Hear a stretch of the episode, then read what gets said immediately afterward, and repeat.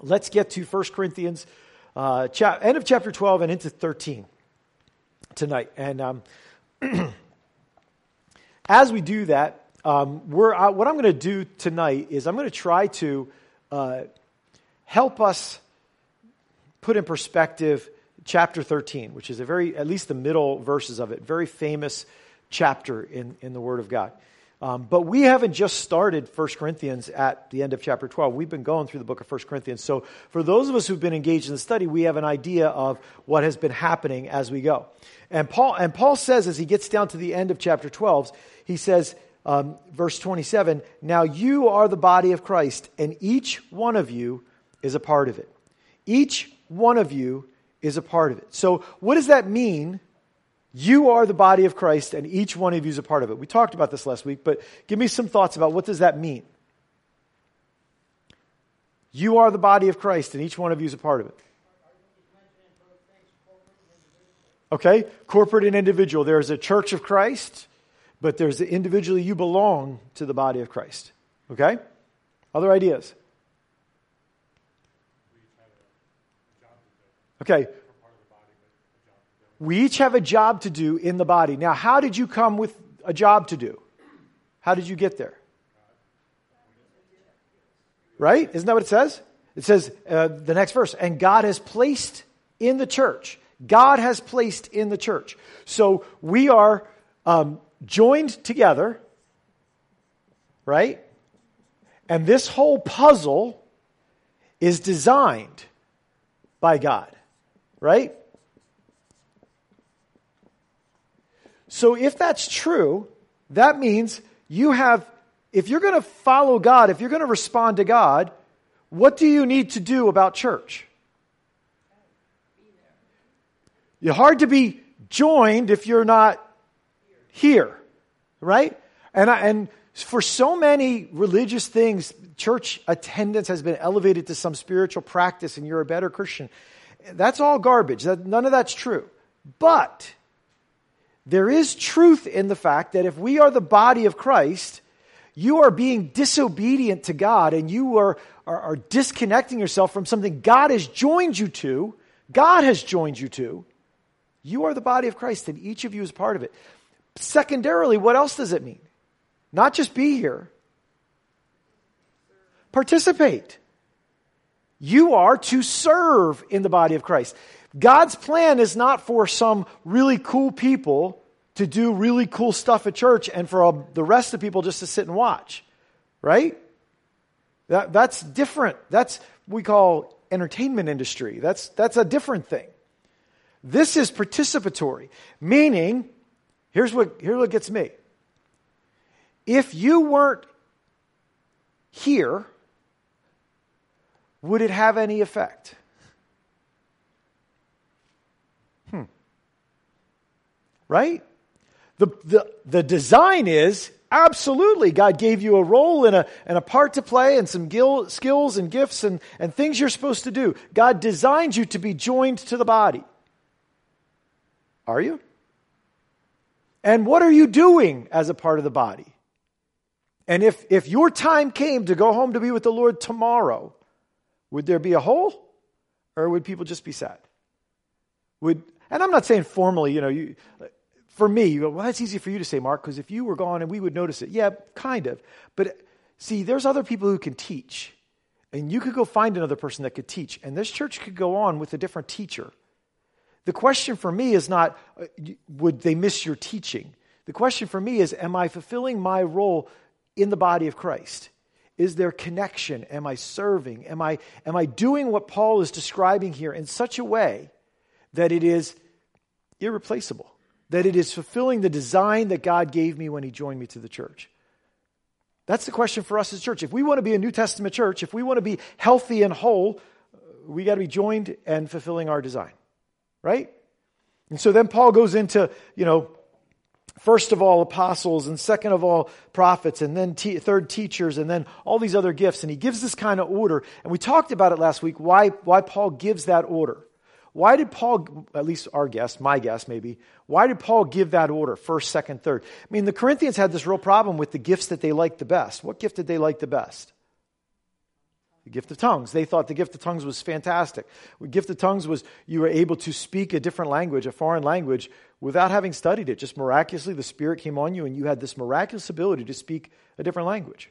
Pretty cool. And they loved it. And some of them had it and they practiced it, which was a great thing. But they valued it to the degree that said, because our gift is visible, we are more spiritual than you. Because God picked us for this gift, we're better, we're better than you. And so then for Paul to go, well, then first is this and second is this, it kind of seems out of place because his whole argument has been you're all part of the body and all the gifts need one another. His whole kind of press is we are not better than or worse than. We are connected and interdependent and need each other. So it doesn't make a lot of sense for him to say first and second. So why did he say first and second and third? Does anybody remember what we talked about last week?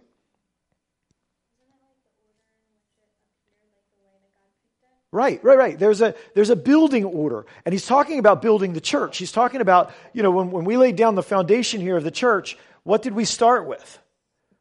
Apostles, right? And then we, we looked at what that role was. And then on top of that, we saw prophets. And then on top of that, we built on top of that teachers.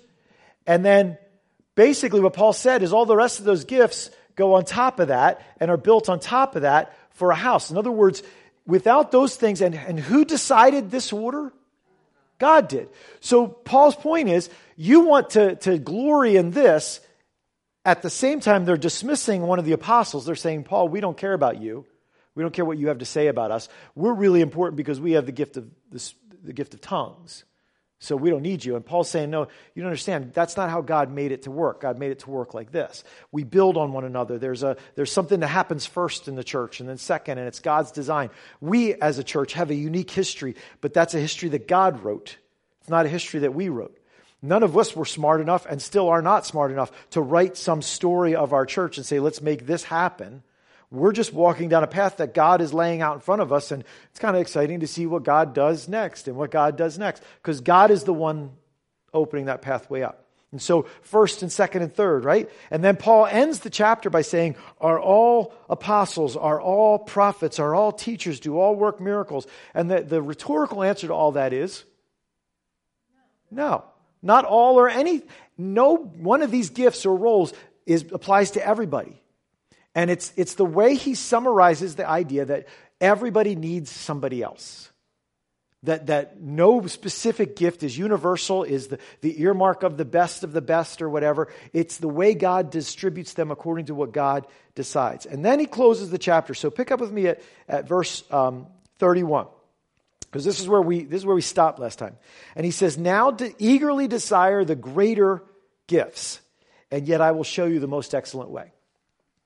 All right, so I want you to just think about that for a second. Now, eagerly desire the greater gifts. The greater gifts. Does that strike you as odd? Why? Huh. He just spent the whole chapter arguing to, to them that they're trying to make some gifts better than others and he spent the whole chapter saying, we're not, they're all from the Spirit. The Spirit gives them all. They all come from the same source. You start at the, cha- the, the, beginning of chapter 12. He says, We all come from the same source. It all comes from the Spirit. So differentiating them is pointless because the Spirit is the one who, who uses them, and it's the same Spirit that drives them inside of everybody. So, so this concept of greater gifts, kind of a difficult concept to get your head around. So, what do you think he might be saying there? Maybe, maybe he's saying that you know all these things need to be filled in the church. All these, you know I mean? Mm-hmm. the tougher ones, shoot for the tougher ones. The tougher ones, yeah. Well, if if it means greater in that sense, where it somehow is more desirable, we would go back in chapter 12 to the stuff where he said the the less presentable gifts are the ones that mean more, right? Which could make sense in, in the discussion with the Corinthians. They loved to go after the gifts that everybody noticed. And Paul said the gifts that really are essential, that are vital, like your vital organs that you can't see, are the gifts that you can't see. And, and that would be like, ah, I don't want a gift you can't see. What's the point of that? Nobody knows that you're special. So it, there's some thought that goes that direction that says desire the gifts that are more vital to the church, that are more of the heart and the lungs and stuff like that. I don't think that's what it means, but that's a good, and a lot of people believe that. I think, could he mean, like he's telling them, eagerly desire the greater gifts, which aren't mentioned here, like, that are gonna, he's gonna tell them, or Okay. greater than these specifics that they're talking about. Yeah, there's something better than what you've been pursuing and living for and after, and I'm going to show it to you. Th- that definitely is the second half of that, definitely suggests that I will show you the most excellent way, for sure. Becca. Um, that all those gifts, yes, come from the Spirit, but also come from your heart being in a certain place. that I think there's some blindness for them, and Paul's going to make that appeal. So there are gifts that are coming from the Spirit, but they, they need to be connected to the right place in you. And I think he's definitely going to get to that as we get into 1 Corinthians 13. Yeah. Who else? Tone? Yeah, I always understood that to be the gifts that minister to others or edify the body. Mm-hmm. Yeah. Gifts that genuinely edify the body, maybe, as opposed to building yourself up. And when you get to 14 and he talks about if I speak in tongues, I, you know, edify myself. So there's some of that because the chapter 13 is kind of like a parenthetical. It's like this little, let me just ta- set aside the topic for a second and share with you some things. Then I'm going to come back to it in chapter 14. So there is some of that to it. Bob? Okay. Yeah, we have an eternal home. We have a better place overall. We got something to live for more than this world. Yeah, good idea. Is it, you know, when we, I I think, are we stuck on greater meaning bigger, uh, higher gifts rather than, could you replace that with more, uh, like, let's say, uh, more responsibility? More responsibility. Like, uh, like, uh, like take, take for instance, you're a pastor, Okay. so, you know, I hate to say this, but you do that for a living. I mean, you know, that's what. Right, right. You don't go to a job and then come Mhm. pastor. Uh, whereas I don't, I have a job, Right. you know, but I'm an elder or Mhm. whatever. So you, you, it takes up more of your time, more responsibility. It's a, it's a bigger. Yeah. Look for the look for the roles that have the biggest impact on the kingdom of God or something along those lines. I think for the Corinthians that would have been pretty sticky because I think they would have loved to have been, you know, the people that people thought were something. So I, I get what you're saying, but I don't think that's what he's getting at here. Tom? Well, the uh, Amplified, it adds, if acquiring them is going to be your goal. It's almost like, Huh. you know, you know, earnestly desire those gifts if that's going to be your Yeah. Now, earnestly, when he says earnestly, what's that word mean to you? When he says earnestly desire?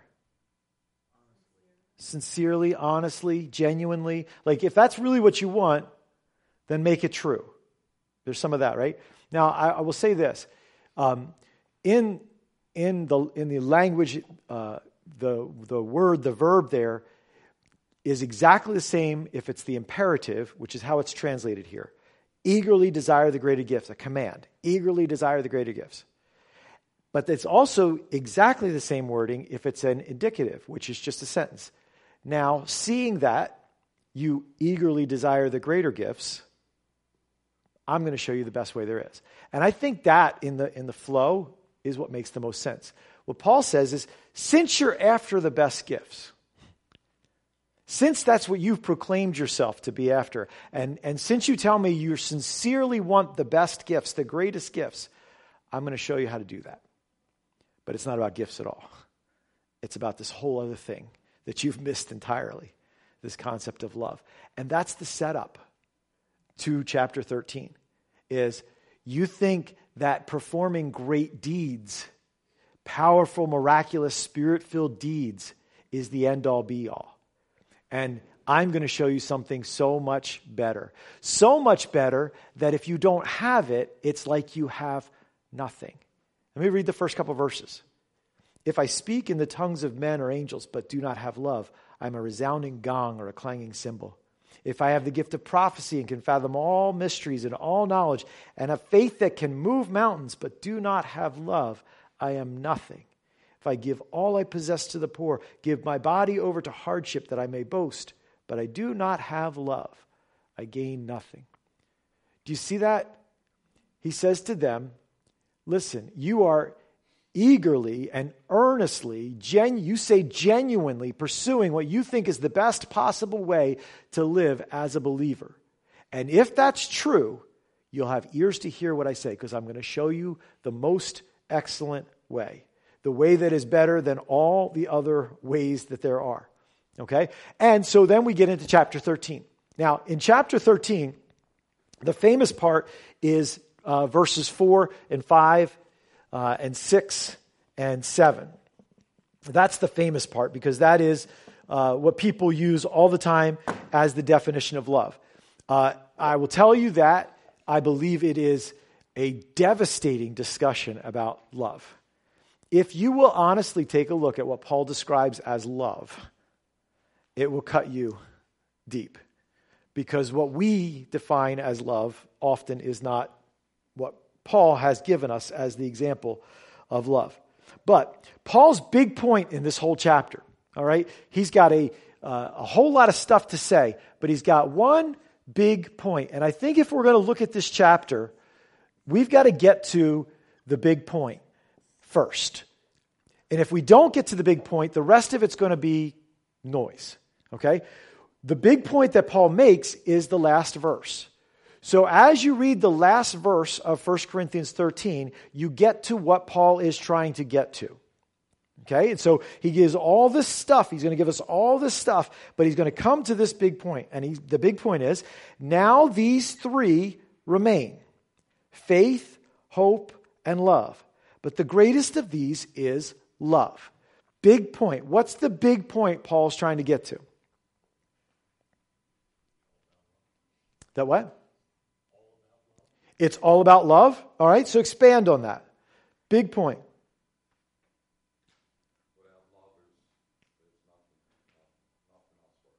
Okay, so it's it is all about love, and love is the definer of whether something matters or doesn't matter. We could even say, as Paul sums up here, whether something remains or doesn't remain. Do you see that? Now these things remain faith, hope, love. This lasts, this endures. This is something that will transform what you do from something that doesn't remain into something that does remain. Huh. That's when you look at the arc of this chapter, what he's saying is love is core, Love is the best. Love is foundational. Love is everything there is. And so the thing that matters is love, right? So the big point is love, but it's that love lasts. Love endures. Love holds on. Love keeps going. He actually ends the definition of the love with love keeps going until the end. And love never fails. Love endures. So you can see as he talks about what it is, he even gets to that point in there, and then he contrasts it with some other things. So the, all the things he says in the chapter are to say that we've got these three things we've got faith, we've got hope, and we've got love. And those things remain. Those things endure. Those things last. Faith, hope, and love. They go on. And in contrast, everything else fades away. Everything else crumbles and falls except faith, hope, and love. Interesting as we go through the chapter what these other things are because they're not the things that generally people acknowledge. It is how the Word of God is like a big sword slicing through our lives, right down through all of our facades and all of our fakeness and all of the way that we try to pull ourselves together so we look like we got it together and say, but what are you really about at your core? Where's this coming from? What's driving this? Is it the same thing that would drive someone who didn't even know Christ? Or is there some unique indicator? There's some unique motivation or some unique connection to the Spirit that drives you to be different in how you live to the very fabric of your soul. Is it or is it not? I mean, you, you go to work, you live in the world, you go to school, you talk to other people, the parents, other, you bump into people all day long at the store, where all time, on the phone, customer service. You bump into people all the time. What is the essential difference of you, if you're a follower of Jesus Christ, to anybody you meet that doesn't know Christ? How would you define that? This is Paul's definition. Interestingly, it matches up with someone else's definition. Who? Huh, how about that? It's like there's like this thread through the Word of God, through the New Testament, teaching us what it means to be a believer, challenging us not to stay comfortable, not to stay where we would like to be. And so these things last. What does it mean that they last? What's that tell you about these things? They are eternal. They are spiritual. They are beyond a world that is dying and fading away. Right? We were just talking, Kim, before the, the service began. She lost another friend yesterday, he said? Monday. So, and it's just heartbreaking. And I said, you know, we all know that this world, we're all leaving this world. I hope all of you know that, right? All of you know we're leaving this world. But, but we're never ready for it. We're, I mean, I'm ready, but I'm not like, if somebody dies, I'm not like, oh, well, that, that's great. I'm glad for that. Like, it, it's heartbreaking. That's how it is. But we all know this world is coming to an end. That same thing in us that doesn't, that, that grinds against and, and resists the, what we know, that we're leaving this world, that our life is fading away, that this world is fading away, is the same thing that resists that the things of this world aren't worth living for, that they don't matter, that they have no real substance to them, that they are, in essence, illusions. Uh, James describes our life as a vapor that appears for a moment and then vanishes. That there's that very description is, is very telling. A vapor, no substance. You can put your hand through it, you can, you can wave it away. He talks about how quickly it goes, a vapor that appears for a moment, but a vapor that's not something you can grab and, and put in your pocket or something or put in your bank account. It, you can't do anything with that vapor. It's just, it's nothing. Even though you can see it, it's just a, it's kind of a mirage. It's kind of just a non substantive thing. That's your life. And yet we don't believe that. None of us do. I mean, I would like to, and God is stretching me to look, but we don't genuinely believe that. How do I know that? Anybody here ever stressed out? What are you stressed out about? All that stuff. Right? So if we genuinely accepted the truth, we wouldn't live like all that stuff is determinative or matters or lasts or has significance it, we would give it the significance it's due, which is the significance in this life about being faithful, but it's only significance as we interact with it in the eternal stuff. So, as you interact with your life and the things that cause you stress, are you interacting with hope or not? What is hope? Somebody tell me what hope is.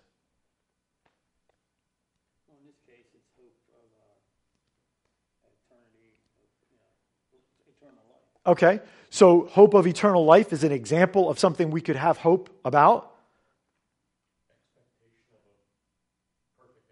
Okay, an expectation. Okay, now, what's the difference then? Because I know a lot of people who hope something will happen, they have an expectation.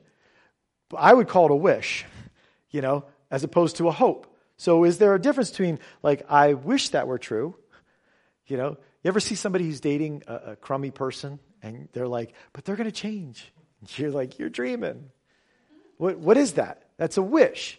Um, we talked about this at Young Adults on Monday night. The best indicator of future behavior is past performance. You know, unless you unless you see some different history, history you see the change in history. There's no reason for you to expect a different future. It's they're going to keep acting as they've acted. That's duh. But people do it all the time. Well, they're going to change and they're going to be better, and we got to give them a chance. And yeah, but you also have to accept reality. We don't live in a fairy tale world. We live in the real world where we can know some things. We can have some wisdom about if somebody's always lying to you, the next time they say something to you, if you're wise, you'll probably doubt the truthfulness of it. You know, if someone's gossiping to you about someone else, you know what you could probably know about them? They're talking to other people about you. That's right. But we don't like to live like that. We like to live in wish. We like to live in fantasy, like, ah, we'll just, we'll just pretend. Okay. So there's expectation of something coming, but it, what's the expectation based on when we define it as this idea of hope? Becca, you got an idea? Okay. Give me your input. I, to me, hope is like being positive. So, in any situation, when you have hope, it's hoping for the best. Okay. And like just having that outlook always. Okay. A positive outlook, not a negative outlook. Okay. A lot of people can define it. That's not the specific of this definition, but it's a way that people use that word, which is why we get confused when we hear it. You know, always be positive, always believe the best. Sometimes that's the worst possible thing to, to believe the best about something that is going to be devastating. I think what Becca, I think kind of like that, maybe a little bit expanded is hope is, it's kind of not just a positive outlook, it's saying, I know that, that there's truth on the other, like where I'm going, there's truth, it's not a wish. I already, I believe this thing. Okay. I believe this because there's a promise that I believe is true, but maybe right or wrong, that I Right. believe that's true, so that's why I can hope in So, hope in the Word of God is a confident expectation. It's living as though something is true, even though it has not shown up yet. Okay? Now, we, a lot of people live in that kind of hope, but not in the Bible or not in God or not in the truth of the Word of God. They live in that kind of expectation, in foolish hope. But the Bible calls us to live in hope in what, like Bob said, what's coming, what we have ahead of us, eternal life, right? We, we know where this goes. We know how this ends. We know when I leave this earth where I'm going. We know that my, my sin has been paid for and that my, my uh, life is in Christ and that I belong to Him. And one day I will see Him face to face and, and, and all the cares and all the troubles of this life will be shed off of me and I will forever be with the Lord. I know that. Has that happened to me yet? No. But hope lets me live in it today. And so hope is taking your life, whatever you're looking at, whatever you're facing, and applying what you know about your future. Now, uh, even on even in this earth, uh, it's fine. It's all well and good that someday we'll be in heaven. But what's going to happen to my living situation? What's going to happen to my bills? What's going to happen to my health? I don't know what's going to happen in those. What would hope be in those scenarios? What could we believe in? What could we experience because we confidently expect God to do something He said He would do? Bob? Well, in the same way, your hope, your hope is in the Lord. Uh, your hope is, uh, your, it's basically faith on whatever your situation is, that God's. Yeah, it's going to be good. there you go. Right? Because He says He'll always make it good. Right? He is a good God and he does good. So I can expectantly, I don't may not be able to define what that good is, but I can live by faith which connects me to hope. Right? Yeah. Faith is accepting as true what God says is true. Faith is taking you on your word that what you say is true is true, uh, which is not so much forward looking as present looking, right? It is believing without evidence, okay? Hope is a special kind of faith. They're interlocked. Hope talks more about the, the, um, the, the fruitful experience, the, the spirit filled experience of faith. One feeds into the other. Okay? And so those things define the substance of our spiritual life. That is how we connect to God. Without faith, it is impossible to please Him. The Bible tells us that it is by faith that we come to Him. It is by faith that we are saved. By faith we know Him. By faith we can understand that He formed the worlds. Were you there when He formed the worlds?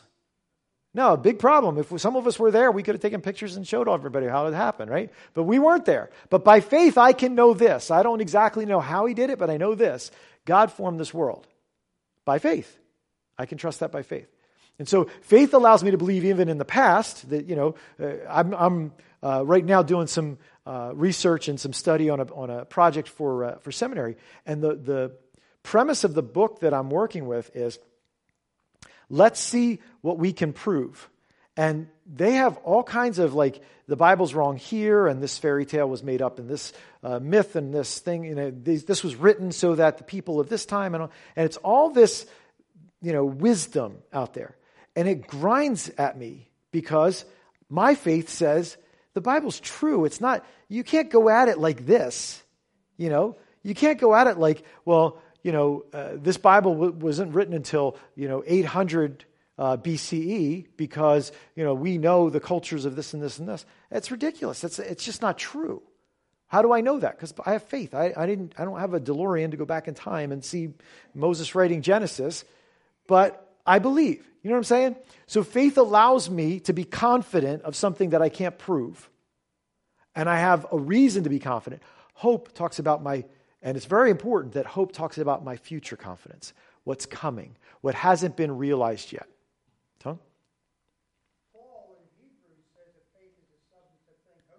Mm-hmm. Yeah. But my other question is, is Paul alluding to the fact that faith, hope, and love are the greatest gifts to desire, with love being the greatest? No, because they're not gifts, they're fruit. They're, they are uh, things that we get by being in a relationship with God. They are things that God gives us faith. We have confidence because we have this hope, the anchor for our soul, and God gives us love as, as a fruit of the Spirit. So they're not gifts, which is why he says, which is why I think he says, So you're earnestly looking for the best gifts. I will show you a more excellent way. I will show you the most excellent path. That's what he says. He doesn't say, I'll show you the best gifts. He says, I'll show you the best way, right? So if you really want the best, I'll show it to you. You know, that's what you say you're after. Make sense? Questions? Thoughts? So that big point that Paul is making in this whole thing is really, really important because everything about this chapter is about how love is the thing that is the biggest deal there is. And faith and hope and love are the things that last when everything else fades away. And what I want to do, I want to just before I, we start dissecting the chapter and the, and the first if discussion, I want to go back to Isaiah chapter 1. So if you have your Bible, go back to Isaiah chapter 1 because you see the same kind of thing here. And it's very much in this zone uh, that Paul is talking. And so maybe if we talk about it in this chapter, it will help us understand what Paul is saying. Because essentially, what Paul is saying is um, no matter what you build in this life, whether it looks good or whether you know it's a it's a shack you know that looks like it's going to crumble. No matter what you build and no matter how it looks to people that build all of it is going to be gone. All of it great things bad things all of it's going to be gone. All of it will crumble and fade away and what will be left what you will realize when it's all gone is what mattered and that registers with us doesn't it if, if you knew that this was the end of your journey on this earth or the end of your journey was in a week or whatever, it would adjust your priorities about this week, wouldn't it? How do we do that? How do we know that? Because something inside of us knows there's stuff that matters and stuff that doesn't matter. And if I only have a week, I mean, there's some practical things of like, I don't have to worry about some things that maybe I was worried about because I'm not going to, they're not going to be my thing to worry about. Some practical stuff, but it's deeper than that. It's not just pragmatic. It's, but this is what really defines my life, and this is what I really want to hold on to about my life. And but Paul's saying to us as he looks at this is those things you have the opportunity to hold on to now. You have the opportunity to be alive now. You don't have to wait till, oh, it dawns on you because life's coming to an end or the Lord's returned and you're standing in front of Him giving account of yourself. It doesn't have to dawn on you then. You, by faith and with hope and through love, can see what matters now and live in it now. You have that opportunity, that experience. It's part of what God gives us in salvation when we become children of God. All right? So now, Isaiah chapter 1, down at verse 29, down to the end of the chapter, I want you to see what, what Isaiah writes here. He's writing to the children of Israel, and he's writing to them because they have rejected God, but they have been going through um, a form of godliness. Uh, maybe I should back up. Let's go back to um, verse 11. The multitude of your sacrifices, what are they to me, says the Lord? I have more than enough of burnt offerings, of rams, and of the fat of fattened animals. I have no pleasure in the blood of bulls and lambs and goats. What? You picking that up? Whose idea was it to sacrifice in bulls and rams and goats and burnt offerings? Whose idea was that? God's idea. And God is saying to them, enough with it. I'm done with it. I'm sick of it. I've had enough from you. Why? Huh. So I'm doing the, the thing that you said to do, but I'm not doing it. Because God didn't ask me to go through some ritual motions. God did not ask me to do some physical task.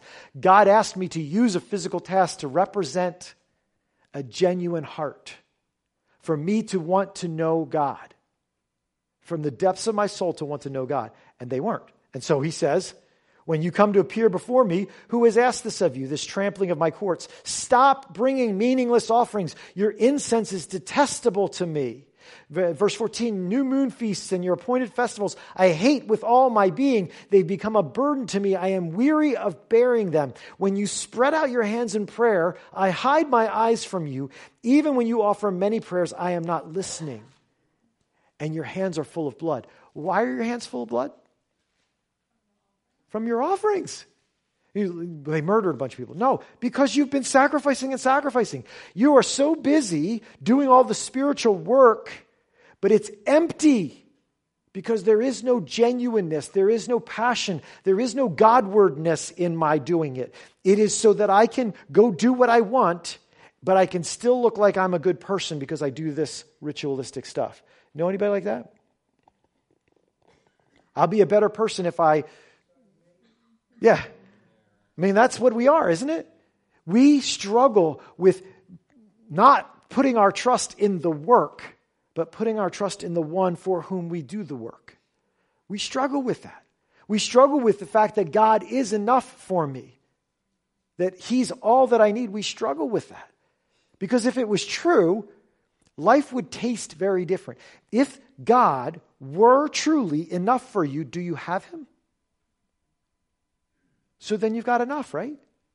Hmm, no, I, that is where we are challenged in faith and hope and love. We are challenged in these things that matter. So go down to verse 29. It says this, because he says at the end, here's what's going to happen. You will be ashamed because of the sacred oaks in which you have delighted. You will be disgraced because of the gardens you have chosen. You will be like an oak with fading leaves, like a garden without water. The mighty man will come under, and his work a spark. Both will burn together. No one with no one to quench the fire. What's God saying there? Something's going to burn up. It's all going to be gone. All that you have done. Okay? And he's referring actually to some idolatrous places, the, the sacred oaks and things like the gardens that you've chosen. He's referring to the fact that they worship God, but they also worship these other gods, which is what the heathens did. Heathens who just, they didn't know what was what. They just worshiped everybody just in case one of them was real. They just worshiped the children of Israel who knew the true living God did the same thing. They would worship their God, but just in case, they would worship some of these other gods too. And they, what does he say they did when they, when the sacred oak and the, the gardens? It will be their disgrace, but what did they do when they went to, to those places? What, what feeling did it bring in them? Delight. Delight. Do you hear what Isaiah is saying? The things that you have chosen the things that you have deemed desirable, the things that you believe will fill you up with joy and make your life worthwhile and make your day livable, those things, what's going to happen to them? They are going to crumble, they are going to fall, they are going to be turned into nothing because you knew better all along. You knew that there was that these things were not the thing but you acted like they were. And you let yourself believe it and you let yourself get sucked into it. So I don't know anybody here who goes into lights and sacred oaks and, and tries to do, you know, heathen worship sacrifices or whatever. But are there things that we delight in that take what belongs only to God, to take the hope or the faith or the passion that belongs only to God, and we put it elsewhere? Believing that we can go to church on Sunday and, and we'll be good. We got all our bases covered. We can serve this stuff during the week and we can go and worship God on Sunday. And God says, no, this is, this is not genuine faith. You've got to open your heart. You've got to open your eyes and see the reality. If you want to be mine, if you want me to be yours, if you want us to have a life together, this is all in stuff. There's, there's no, none of this over here and over there, and the joy is this and that and the other. The joy of, of my life is my Lord. And my life unfolds because of His grace and His goodness and His plan. Otherwise, why would God say, you know, those sacrifices I told you to do that you keep doing faithfully, I'm sick of them. And I pray that as, as we get together on Sunday morning, that our, you know, I, don't believe that we disqualify ourselves from worship in the way that if you come with a sincere heart broken for, you know, the things that, that you've done and you, you turn your heart to the Lord, God does not make you earn your way back into his good grace. God is full of grace and mercy. Thank God, because we would be hopeless and helpless. But I do believe this. If you come and you have things inside of you that are in rebellion to God and you offer worship to God, it kind of just goes nowhere. If it's just your mouth or if your heart is divided, I think you've got to get back to the faith. I think you've got to get back to where your hope really should be. If your hope is in somebody doing something that you wish they would do, if your hope is in that somehow I'll attain this plateau in my career or in my finances or in my figuring out life or in you know, my relationship status or in my parenting, or somehow if I achieve this goal, then I will be okay. I know this you'll never be okay because there will always be another goal. There will always be another hill. There will always be another thing out there. If you're waiting for somebody to get their head together so that you can live life at peace, there will always be somebody out there you're waiting on, isn't won't there? My faith is where? My hope is where? My love comes from where? Not any of those places. Just him. Right? And that's what Paul's trying to show them is love is the way. Love is the most excellent way. So uh, in, the, in the couple minutes we have left, here's what I want to do. On the backside of your study sheet, or, or we'll try to do it here on the board, uh, there is a breakdown of this chapter, and all the things in this chapter lead up to this big point. Um, the first couple verses here, uh, verses 1 to 3, are the if discussion. Okay, I just read that to you, the if discussion. And he goes through all of this if, if I this, and if I that, and if I had this, and if I did this, and if I, if, if, if. And he's going to make a point about love with the if discussion. Okay? Uh, then verses 4 to 7, he's going to define love. I don't believe Paul is giving, uh, this is the ultimate and complete definition of love. I, I don't believe he's trying to do that. I think what he's doing is he's giving us some reality check on what love is. In a world that tries to define love by however you want to, Whatever you want to think love is, think that. Paul says, I'm going to tell you if you want to be honest about love, look at it like this. And it will get you, it'll, it'll narrow you right in to this is what love. And by the way, love does not always make you feel good. Love does not always uh, bring a smile to your face. Parents, are you with me? Yeah. We know it, but we don't apply it because we hear such we hear such other things out there, you know, uh, about what love should be or shouldn't be, and uh, and I can't tell you how many people have sat down across the room from me to talk about how they're struggling to love, or how they thought they lost love, love left, they couldn't help it. They fell in love, and then they fell out of love, and love was there one day, and it got up and left the other next day, and nobody saw it go, and we don't know where it went, and you know, it's grand mystery what this love is. You know, that's the world in which we live. Why do we do that? Because I, I don't have any guilt or, or shame in it because it wasn't my choice. It just, it just happens. You know? Today's discussion, you can't choose who you love, is in direct opposition to the biblical truth of love. You absolutely choose who to love. God chose who to love. And you do too. You choose who you love and you choose who you don't love. The responsibility is entirely yours. You may not um, have warm and fuzzy feelings for everybody. You may not be the most outgoing person in the room. You may be so shy that, that being around people is hard for you, uncomfortable for you. Can you still love? Of course you can. Love's not about personality. Love's not about having, you know, bubbly conversation. Love is about what God says it's about. It's about caring for someone else the way that God cares for us. That's what it's about. And I can do that regardless of how it feels or how it looks or who I am or what gifts or skills or abilities or personality I have. I can do that. I can choose to do that. And many times we choose not to and we find reasons not to. So he defines love. Then, and I think this is really important too, especially as we talk about the gifts, verses 8 to 12, he talks about stuff that is passing away. And it is the setup to this stuff lasts. What lasts? What remains? Faith, hope, love. Greatest of these is love. These things continue on, right? These things remain. What you've lived out in hope and what you've lived out in faith, and these things remain. But these other things, good things, great things, wonderful things, fade away. And in actually in both of these categories, in this first one and in this third one, the things that he diminishes, the things that he says crumbles and falls away, are all things that if you and I saw them happening in front of us, we would define them as really, really good, godly things. But he's saying they are nothing without love. Love is the thing that endures, not those things. Pretty good, pretty cool stuff. All right, so on the back of the sheet there, I put a chart.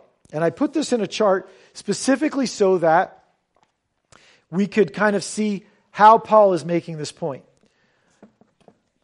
In the first three verses of the chapter, he gives us, I think there's five different things, the ifs, right? He gives us like five different things. And then he talks about love, and then he talks about result. Okay? So, if, it says, if I speak in the tongue of men or angels, Okay? So he goes right to their thing tongues. If I speak in the tongue of men or angels, so I do something. Now, who gave me the ability to speak in tongues? Holy Spirit did. So if I do that through the Holy Spirit, that's what Paul's saying. If I use that gift through the Holy Spirit, but don't have love, what's he say? a resounding gong or a clanging cymbal. Um, anybody have a child who is learning to play the drums in your house? I do. I do. And we have done as much as we can to limit the amount of clanging gongs and, and cymbals that go on in the house. It, it's a it's a grating noise. If it's, especially in this scenario, this is not somebody practicing to play the drums is playing in beat and rhythm. This is mayhem. It is noise. It is irritating. It is grating. It, the whole presumption underlying this is that we know that good music is done well. It's done in time. And when somebody plays the drums, they play them in a way that fits with the music and all that's, that's fitting and good and supportive and all that stuff.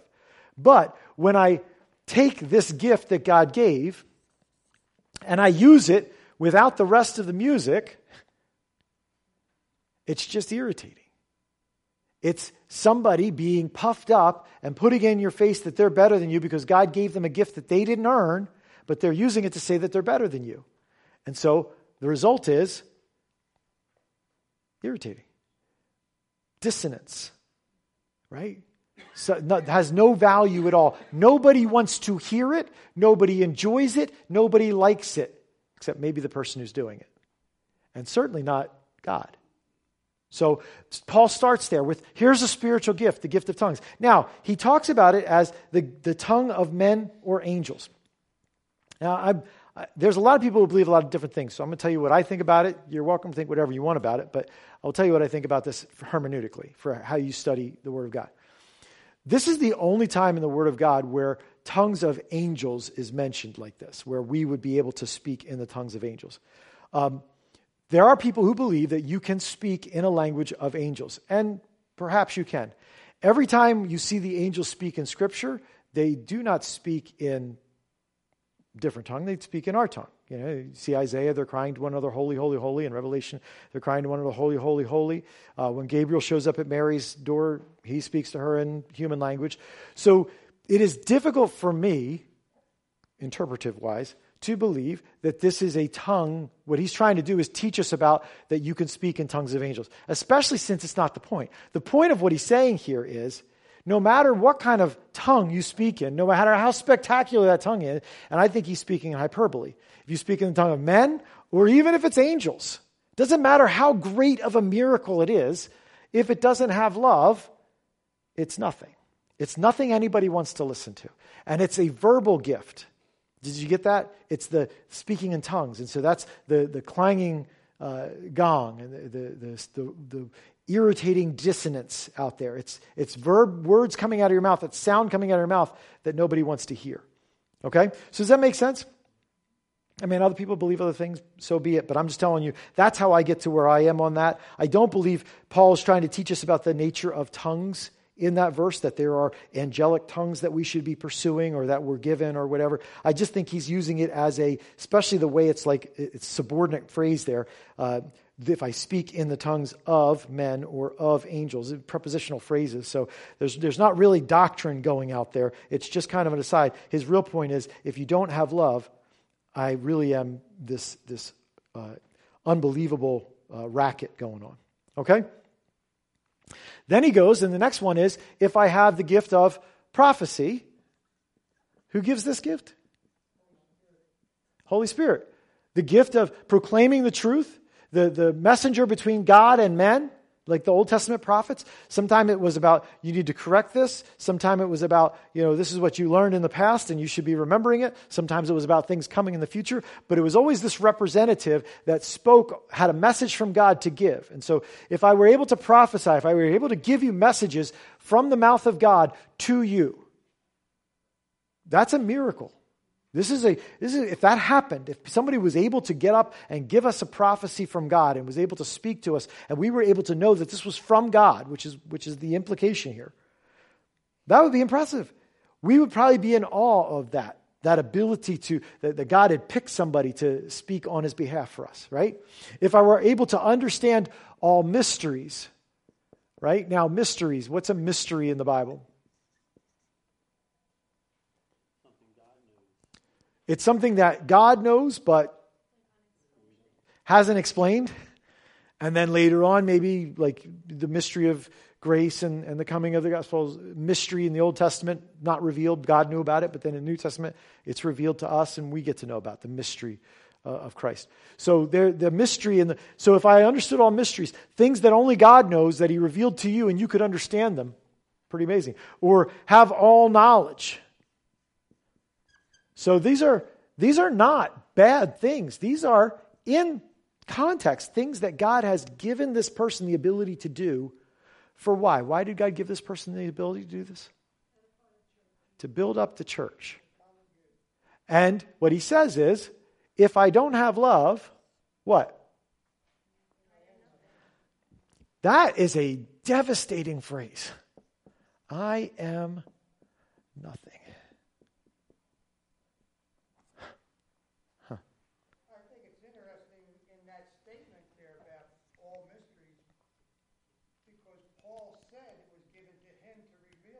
Yes. Yeah. So Paul, Paul is, in some sense, pointing the finger at himself, saying, if I had this, but didn't have love, I am nothing. I am empty. I am useless. I have had no effect. This gift that God has given has been given to me to build something that lasts faith, hope, love. And I took it and filtered it through no love, and I came up empty. Just like when Isaiah said, in the end, there will be a spark and a flame, and it'll be burned, and there'll be no one to put the fire out. It'll be all gone. Do, do we want our Christianity, our lives, our testimony, our witness to be that thing that is nothing left over? We made it through life. We had a nice house. We lived a nice life. We took nice vacations and we did nice things. But at the end, we just made it and they all burned up and it was gone and it was nothing. Or is there something to live for that will last, something that will go on, something that will matter after you and I are gone from this place. And are we living like that? Or is that just something we know is true, but we don't act as true? And so, as we're out of time, but as Paul goes through this, that's what he's doing. As he's saying, let's see what happens. God gives us an amazing gift of tongues. We do this, and the result is gone. God gives these amazing things, and we do this, and result is gone. Nothing. So we'll pick it up there next time. We'll keep going. Then we'll get into the definition part of love. Uh, not next week, because next week's our worship night, but the following week we'll get back uh, into talking about this stuff.